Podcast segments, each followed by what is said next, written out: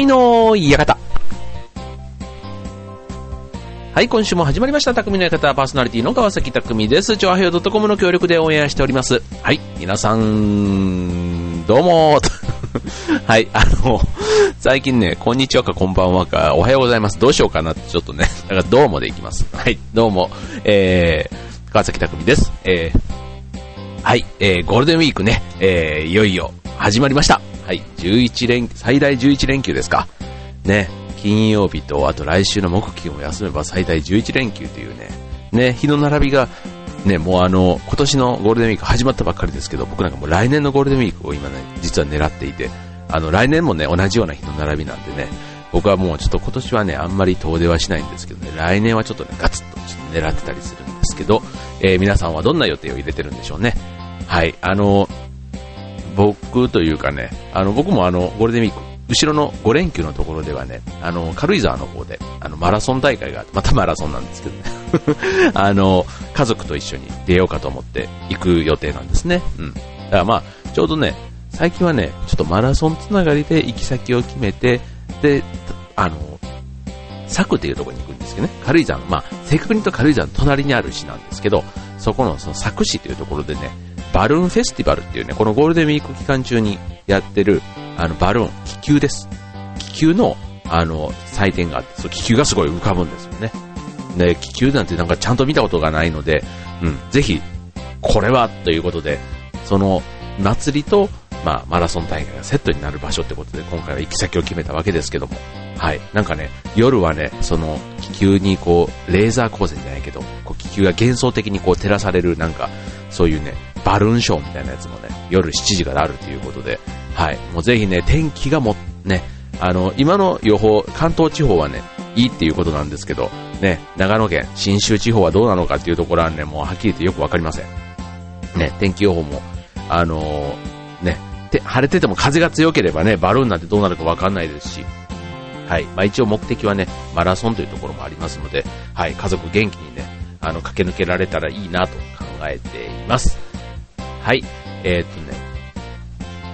はい。ということでね、えー、っと、ゴールデンウィークも始まりました。えー、匠の館。えー、っと、今週は、えー、なんだろうな、テーマをね、一応ね、意外性とね、初めて、まあ、意外と初めてね、初めてやったことって意外と意外な発見が多かったりするじゃないですか。ね。で、あとは、こう、人と接したりしてても、あ、その人の意外な面を初めて、ね、見たときに、あ、なんか、あ、この人、あ、いいなって思ったりっていう、なんかそんなね、ちょっとあの、まあ、春ね、始まっていろんな出会いもあって、ね、ちょっと1ヶ月ぐらい経つと、ね、あの、最初初対面ではこうだったけど、あ、この人意外とこうなんだとか、うん、なんかその人の初めての面がいろいろ見えたりすることも多分この時期ってあるかなと思うんですけども、はい、そんなテーマで、えー話をしたいと思います。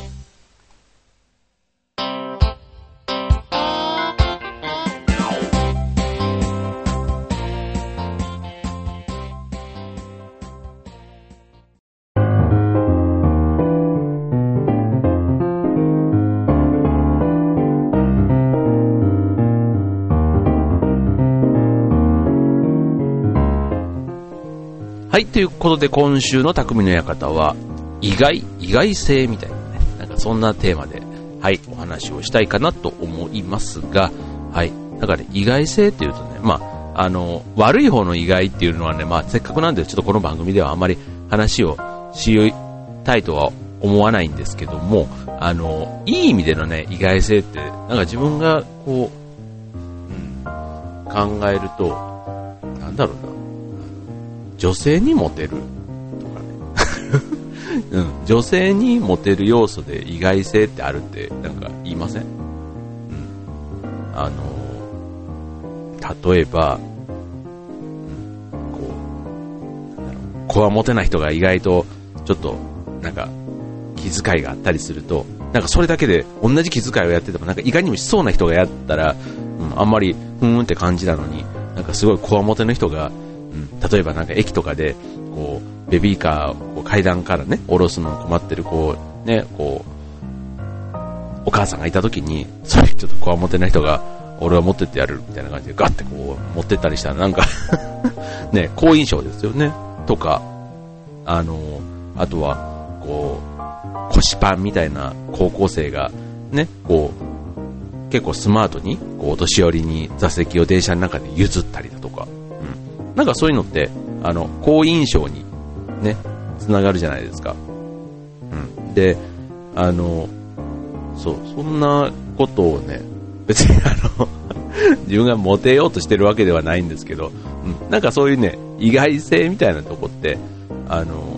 まあ、僕も普段は一応あの、会社員として働いているので、まあ、こういうなんかラジオとかやってるのもそうなんですけど、あとはま劇団とか、なんか、あとはまあ僕ね、そんなにあの、スポーティーな感じでは インドアな感じでよく見られるので、まあ、マラソンなんかやってるっていうのもまあ一つ意外だね、なんていう感じでは言われることがあるんですけど、うん、なんかね、そういうね、意外性みたいなところはね、あの自分の中にね、いくつか持ってると、僕はいいなと思ってて、うん、でね、最近ちょっとね、あまあ、意外というか、なんかそれを狙ってやってるとすごいしたたかな感じがしますけど、あの、うん、僕がね、思う、その、人の意外だなって思うのってね、本、たまに人ん家とか行ったりする。別にそのじろじろ見るわけではないとは言いつつも、ね、こう、なんとなくこう、ね、インテリアとか、こうなんかいろいろ、こう飾ってあるものものも、まあ目に入ってくるじゃないですか。で、そんな中でね、本を見たときに、こう、本棚。でね、なんかその人のなりというか、うん、あ、普段この人って、こう、こういうのに興味があるんだ、みたいなね、なんかそういうのが、あの、ありますよね。うん。で、そういう中の一つに、うん、例えば、あの、罪と罰とかね、こう、いわゆるあの、昔のね、西洋文学みたいなやつですけど、ね、ああいうのもなんかこう、あったりすると、まあ、例えばゲーマーみたいな、あのゲームが趣味ですと。もうこいつゲームとなんか、そういう音楽ぐらいしか趣味がねえんじゃねえのみたいなやつの家に例えば遊びに行きました。で、そこになんかそういう本とかがさりげなく置いてあって、うん、あ、これ、読んでんだみたいなことを言われると、おお、こいつって、あ、そういう人なんだ、とかね、思ったりすることがあるんですよね。そういう本とかがあったりするだけで。まあ、別にあの、罪と罰じゃなくてもいいと思うんですけど、あれってなんかね、すごい、あの、読むとね、深い本らしいんですよね。ノルウェーの森とはやっぱりちょっと違う本ね。うん。なんかあの、それの、なんか、こ意外と思わせるコツみたいなのもね、たまたまちょっと前別のところで聞いたことがあるんですけど、あの、こう、相手からそういう本を、あ、読むんだ、なんて、こう、もし仮に言われたとするじゃないですか。そうすると、うん、例えば今の罪と罰みたいな、例えば本の例で言うとね、うん、いや、この本は、あの19世紀のうんぬんかんぬんとかね、誰々が書いてねとかって言って、あんまりそこを、こう、熱く語るとダメなんですよね。そう、得意がっちゃうと、もうね、それだけで一気にね、わあ言わなきゃよかったっていうね、なんかうざいやつになってしまうっていうことでね。そう。だから、で、あとね、その、本を、こう、まあ、注文、ね、こう、目、目をつけられたとするじゃないですか、友達から。あ、これってって言われた時。で、その時にも、うん、やっぱりね、こう、うん、イエーイとかって、またそこも、あの、変な照れ隠しじゃないけど、あの、そう、あんまりベラベラベラベラ喋んない方がいいと思う、思うってことなんですよね。うん、だからまあ、その罪と罰に引っ掛けて、なんかその変なダジャレとかを言うこともなく、まあ一番いいのは、まあ、うん、ちょっとね、とかつって、ちょっとね、うん。っ てあ、見られちゃったぐらい。うん。っていうことで、さらっと、こうね、すぐその本題からずらそうとするっていうところが、こうね、ミステリアスな感じっていうことで、一気にモテる要素がぐっと上がるということ なんです。なんかわかるよ、わかりますよね。なんかわかる。あの うん。僕ね、実はでもそういうのをね、あんまりね、したくないなと思いつつ、今まではね、そういうの確かに多かったから、別にそれでモテたわけではないんですけど、うん。もうね、もうちょっと最近ね、うん。なんかね、オープンにしようと思ってね、どっちかというと、最初にやっちゃダメな、うざい方向でね、もうすごい、あれはね、これはね、とかつって よく喋ってます。はい。だからモテないんですね。うん。ちょっとあの、初心に戻ろうかなと思いました。うん。そう。まあ、そういうことでね、はい。まあ、この意外性ということで言うと、うん、まあ、そういうね、あの、モテたい人は意外性をね、こう、発揮するっていうのはね、これ男も女もどっちもあるあると思いますよ。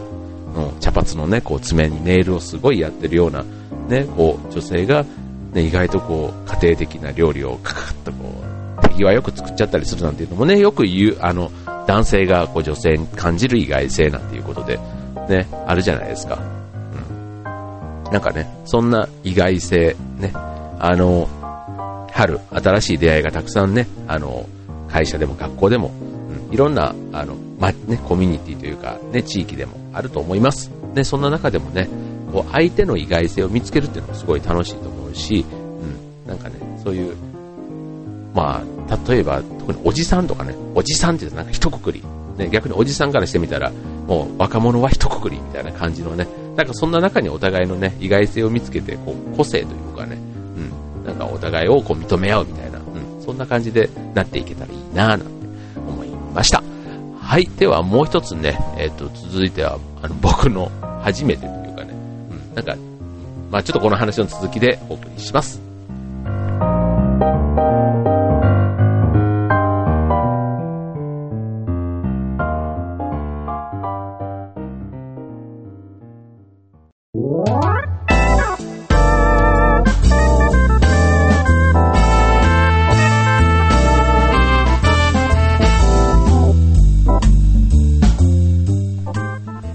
はい。ということで、匠の館、今週は、えっ、ー、と、意外性初めてみたいな、そんなテーマでね、えっ、ー、と、喋ってますけども、はい、えっ、ー、と、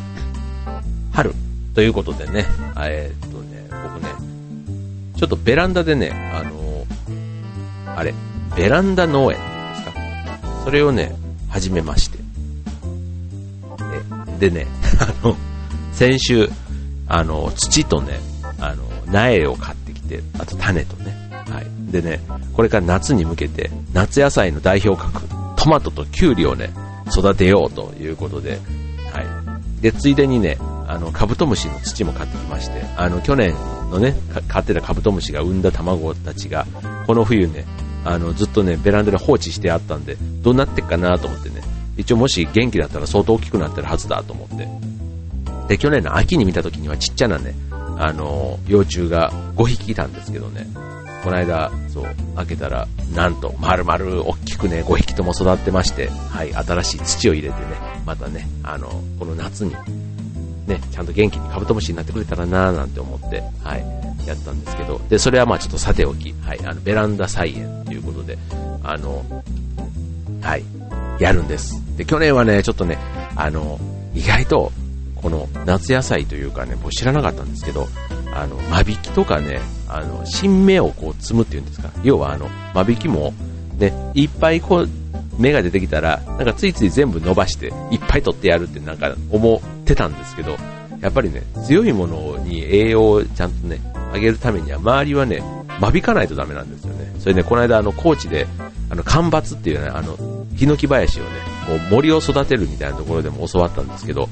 こう、極端に長いやつとか、あとはまあ病気にかかったとか、なんかそういう弱いやつはま抜くとしても、こう極端に1本伸びてるやつっていうのは、周りの成長をね、やっぱり止めちゃうらしくって、そういうのはね、森でも切られるんですよ。そう、だから、あの、こういうね、キュウリとかでも、こう、苗というか芽が出てきた時に、極端に大きいやつは抜く。うん。だからちょうどいい塩梅と他の苗と同じようなバランスで育ってるやつを残して、育てていくっていうのがね、まず一つポイントとしてあるようなんですよね。そう。で、あとね、栄養。そう。これね、ちょっと侮ってたんですけどね、そう、やっぱりちゃんとね、あの、まあ、トマトとかキュウリとかあれって栄養の塊みたいなもんじゃないですか。ね、そうしないとね、自分たちが食べても美味しい、ね、野菜にならないわけですから。だからね、ちゃんとね、栄養はね、栄養分はちゃんと買わないとダメってことでね、あの、うん、まあそういう栄養を買いに行ったんですけど、養養分というかね、肥料ね。養分って、肥料、肥料っていうよね、肥料を買いに行ったんですけど、そうするとね、またね、あの、土とかもね、去年の土を蘇らせる薬とかね、なんかいっぱい売ってるんですよね。この園芸店に行くと。なんでね、そのね、土も蘇らせた方がいいかなと思ってね、なんかこの牛糞とかね、なんか混ざってね、あの、肥料の仲間みたいなやつましたけども、はい、ぜひね、ちょっと今年は、こう、実り多いベランダにしたいなと思って、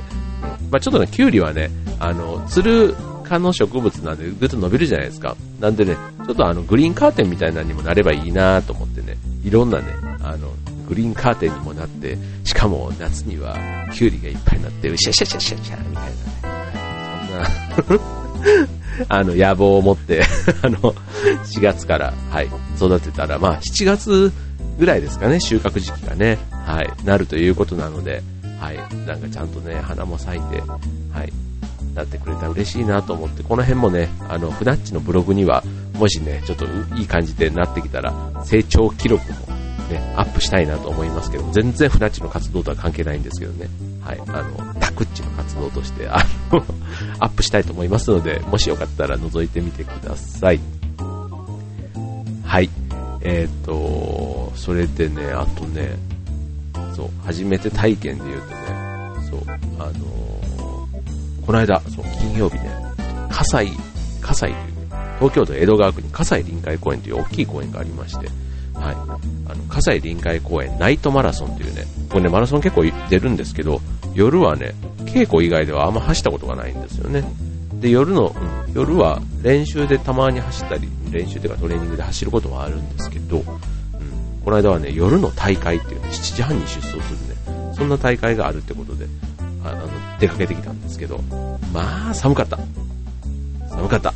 もう、これはね、ブログにもちょっとアップしましたけどね、ほんとね、あの 笑えるぐらい寒かったんですけど、でもよかった。うん。やっぱりね、雨も降ってて、こんなん来んのかよっていう感じだったんですけど、まあ、主催の方はね、一生懸命やってくれてて、うん。で、まあ寒かったんですけど、そのザザ降りではなかったんで、あの、でも小雨はずっと降ってましたけども、うん、ちょうどね、7時半から走り始めて、まあ10キロだったんですけどね、うん。まあ、あの道はね、結構ちゃんと大会ということもあって、あの、要所要所はちゃんとライトを入れてくれたりとか、あの、給水ポイントなんかを作ってくれてたりして、うん、全部で1800人ぐらい、まあ、公園の中で走るイベントなんでね、でも1800人でも全然もう、人はワンサがいるような、そんな感じでしたけども、はい、あの、行ってきまして、はい、ちょうどね、あの、葛西臨海公園っていうのが、あの、ディズニーランドね、のよ、隣にある駅なんですよね。で、ちょうどあの、公園からは、あの、海というか川というか、うん、それぞれには向こうにちょちょうどディズニーランドが綺麗に見える、そんなところがコースになってるんで、うん、なんか意外とこれ穴場というか、うん、いいなぁなんて思いながら見てましたけど、はい。で、まあ走ってる途中というか、あの、順番に、こう、大会、あの、性別というか、年齢別にこう、どんどんどんどん、こう、さみだれ式に出走していくんですけども、ちょうど僕がゴールして、しばらくしたらね、ディズニーランドの花火なんかもこう、花火が、綺麗にね、上がったりとかするのも見えて、うん、なかなかマラソン大会で花火ってないよなぁなんて思ったりとか、うん、あと、まあ、夜の大会なんで、やっぱりいいのは日焼けをしないっていうのはいいですね。多分女性なんかは特にいいんじゃないですかね。うん。そこはね、あの、あとね、これ春夏秋っていうね、あの、3ステージ年間であるんですけど、はい。で、この間僕はスプリングステージっていうのに参加したんですけどね。これ夏場でも、で、日中はやっぱりね、外走ると辛いじゃないですか。でも夜だとね、やっぱりあの、暑いって言っても所詮夜ですから、うん。まあ、ね、なんか、夏の大会ってあんまりないんですけども、うん、このナイトマラソンは意外と僕はおすすめだなと思いましたね。ちょっと他の地域でも、あの、あるにはあるそうなんですけど、うん、なかなかね、あの、出るまでが大変じゃないですか。で、あとね、これ平日の夜にあったんで、平日の夜だと、ね、意外と仕事が終わって、ね、まあ飲みに、普通だったら行っちゃうところが、うん、なんかあの、大会に出て、なんか普通だったら休みの日に、まあ半日もしくは1日がかりでね、行くようなイベントが、その平日の夜にこうやれるなんていうのは、なんか1日が、こう、なんか、2日分、こうね、なんか体験したような。で、その後ちょっと軽く飲んで、みたいなね。うん。なんかすごく充実した、うん、一日になりましたよね。はい。という、そんなね、初めて体験もね、ここ最近はしたりで、はい。庭のベランダの菜園も、あの、初めてでどうなるかわかりませんし、あのね、そういうのありますけども、なんかね、初めてのものはね、こう、ちょこちょこ自分の中に取り入れていくと、うん、それもまた、意外性に、強引に意外性に持っていこうとしてますけど、はい。あの、まあ、こうやってね、なんか話ができるっていうのもね、僕はすごい、あの、行ってよかったなっていうふには思いますよね。はい。葛西臨海公園ナイトマラソン、もしね、参加できそうになって、またマラソン自体にね、興味のある方はぜひチャレンジしてみてはいかがでしょうか。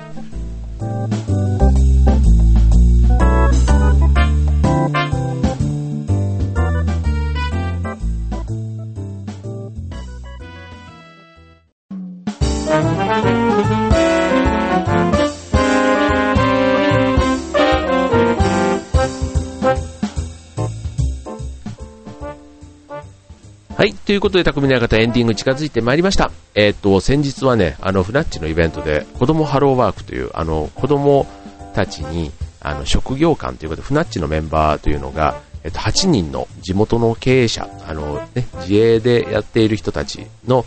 あの、そういうプロのね、えっと、職業人たちが集まった集団で、まあ、地域の町おこしをやっていこうということで集まっているメンバーなんですけども、そのメンバーの、えー、中から2人、えっ、と、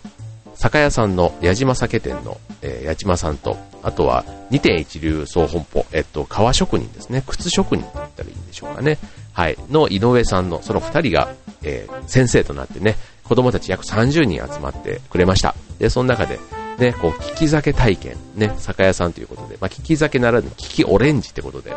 オレンジジュースでもいろんな味があるんだよ、なんていう、そんな体験をしたり、あとは、ね、身近にあるお酒がどうやって作られてるのっていう、そんな仕事紹介をしたりね、あと、えっと、靴職人の方はね、靴のまあ作り方っていうのもそうですし、あの、いろんな動物のね、皮、ね、牛、豚、ヤギ、あとヘビ、ね、あと、なんだろう、ガゼルっていうね、あの鹿みたいなやつね。うん。なんかそういったね、いろんな本当の皮の、あの、大きなね、あの、着る前の、そんな皮なんかもね、実際に触らせてもらったりとか、あとなんかこう、なめしとかね、よく言葉では聞きますよね。あとスエードっていうのはね、どういう、皮をどういう加工したらスエードと言われる。ね、あのスエードの普段こう触ってる部分っていうのが、あれ、お肉